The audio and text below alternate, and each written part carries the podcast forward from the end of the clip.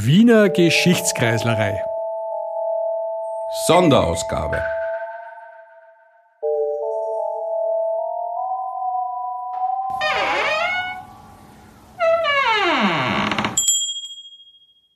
Willkommen zu einer neuen Folge der Wiener Geschichtskreislerei, eurem Podcast für Geschichte aus Wien. Es begrüßen euch wie immer Andreas und Walter. Ja, Walter, ich bin ja ganz stolz auf uns, dass wir die Kreiselreihe auch am 2. Jänner geöffnet haben. Wie geht's dir damit? Hast du dich schon vom Silvester erholt? Naja, die Silvesterparty war schon etwas intensiv. Also ich kämpfe noch mit den Nachwehen. Aber es war nicht nur die Silvesterparty, die mir zusetzte. Ja, was äh, war denn da noch? Na, ich habe mir den Luxus geleistet, mir auch das Neujahrskonzert anzusehen und die sehr zuckersüße Interpretation des Wiener Mythos noch einmal anzusehen, kann einem doch wiederum auch stark zusetzen. Neujahrskonzert, das ist das Ding im Fernsehen, das in so und so viele Millionen Länder übertragen wird, oder? 92 Länder, 1,2 Milliarden Zuseherinnen. Also das ist schon eine ziemliche Menge. Okay, wenn ich ans Neujahrskonzert denke, dann denke ich irgendwie so ein bisschen an leichte Unterhaltung, Straußfamilie und sowas. Liege ich da richtig?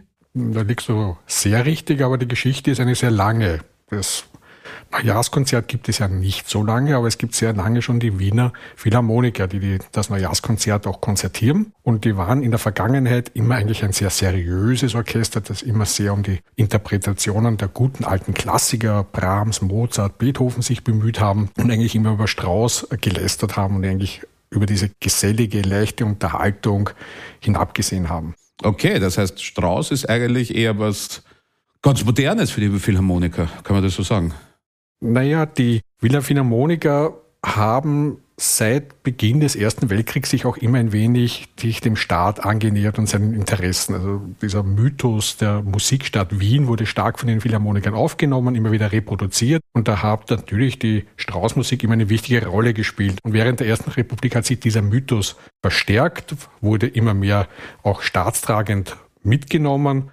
Aber der Höhepunkt war dann mit der nationalsozialistischen Okkupation mit 1939 war eine Idee von Goebbels, dieses Neujahrskonzert zu initiieren. Also ist Goebbels der Erfinder des Neujahrskonzerts? Ja, man kann nicht so direkt sagen Erfinder, aber er hat an Traditionen angeknüpft. Also es gab sehr wohl sehr viele Kräfte innerhalb der Wiener Philharmoniker, die sich ähm, dem Nationalsozialismus zugewendet haben. Also er hat hier auch versucht, einerseits an diesen Parteimitgliedschaften zu appellieren und gleichzeitig aber auch Wien als Mythos der Geselligkeit, der leichten Unterhaltung, so ein bisschen einen Gegenpol zu Berlin zu schaffen. Ah ja, also wie im Film zum Beispiel mit der Wien-Film und der Walzer Seligkeit. Genau, also immer die Monarchie als romantischer, zurückgewandter Ort, viel lieblicher, viel menschlicher als das harte politische Berlin. Und wahrscheinlich, wie im Film, wird das Ganze aber auch die Kriegsvorbereitung und dann die Kriegshandlung gestützt haben, indem es Ruhe an der Heimatfront brachte, oder? Genau. Die Wiener Philharmoniker haben sich sehr früh dann auch im Dienste der Nationalsozialisten gestellt. Sie haben Konzerte für sie veranstaltet, Propagandakonzerte für die Front, äh, für äh, Werktätige, also in den Fabriken selbst. Und das Neujahrskonzert war praktisch der Höhepunkt ihrer Integration in dieses Unterhaltungssystem. Aber jetzt hast du vorher gesagt, äh, irgendwie so ein nostalgischer Blick auf die Monarchie, aber haben nicht die Nazis auch Probleme gehabt mit diesem Vielvölkerreich der Monarchie, mit diesem Wien der um 1900, das ja auch ganz stark geprägt war von ähm, jüdischen Intellektuellen. Äh, wie geht das zusammen? Und wie geht das zusammen mit Johann Strauss? Eine sehr gute Frage, weil ähm, natürlich waren es sehr differenzierte und unterschiedliche Bewegungen auch innerhalb der Nationalsozialistischen Partei hier aktiv. Auf der einen Seite wollte man natürlich Berlin stärken, wollte man Berlin so als wirklich die Hauptstadt des Reiches sehen. Auf der einen Seite war Berlin natürlich die Reichshauptstadt und der Ort der politischen großen Entscheidungen, aber Wien wollte man so praktisch wie einen Hort der Geselligkeit, des romantischen, des nicht alltäglichen, gemütlichen Beisammenseins konstruieren. Es war so ein Gegenpol und es hat sich auch durchaus ergänzt. Das war kein Widerspruch. Es war aber nicht nur Goebbels, der diese Konzerte initiierte. Es war auch vor allem der Gauleiter Baldur von Schirach, der sich hier sehr stark für diesen Ausbau dieses Wien-Mythos einsetzte und der auch die Wiener Philharmoniker hier stark unterstützte, die sich auch bei ihm auch bedankten, zum Beispiel mit Privatkonzerten und immer wiederum mit Unterstützung in musikalischer Hinsicht. Ja, also das kann ich ganz gut nachvollziehen. Quasi dieses Refugium, das man dann in der Musik findet, während draußen der Krieg tobt. Aber Johann Strauss selbst, ich meine, gab es da nicht ein Problem? Genau, Johann Strauss hatte natürlich wie alle Österreicher irgendwie jüdische Verwandtschaft. Und da musste Goebbels eingreifen, ganz massiv, und hat praktisch Strauß und seine ganze Familie, waren ja die Strauß-Komponisten, rearisiert. Also es war wirklich von oben her bestimmt und er wollte sich den, einfach den Strauß nicht wegnehmen lassen, weil eben er das Potenzial dieser leichten Unterhaltung gesehen hat, vor allem eben zur Erleichterung der Frontsoldaten und beziehungsweise auch natürlich der ausgebombten Zivilisten in den großen Städten. Du hast uns ja da auch ein Zitat mitgebracht. Zitat, ein Oberschlauberger hat herausgefunden, dass Johann Strauß ein Achteljude ist. Ich verbiete, das an die Öffentlichkeit zu bringen, denn erstens ist es noch nicht erwiesen und zweitens habe ich keine Lust, den ganzen deutschen Kulturbesitz so nach und nach unterhöhlen zu lassen. Am Ende bleiben aus unserer Geschichte nur noch Widukind, Heinrich der Löwe und Rosenberg übrig. Das ist ein bisschen wenig. Und da sieht man schon eindeutig natürlich, dass immer diese Arisierung und diese Rassengesetze je nach Bedarf auch geändert wurden und je nach politischen Verhältnissen. Man sieht auch, dass diese sogenannte Rassenlehre der Nazis einfach ähm, pseudowissenschaftlicher Unfug ist. Ich meine, so wie die Begriffe, die da drin verwendet werden, äh, natürlich nicht haltbar sind und ein Blödsinn sind, so ist natürlich auch das ganze Konzept. Aber ich finde es lustig, dass der Goebbels selber schreibt, dass das Konzept ein kompletter Blödsinn ist. Ja, also eine wirklich tolle Quelle hinsichtlich des Wahnsinns nationalsozialistischer Politik.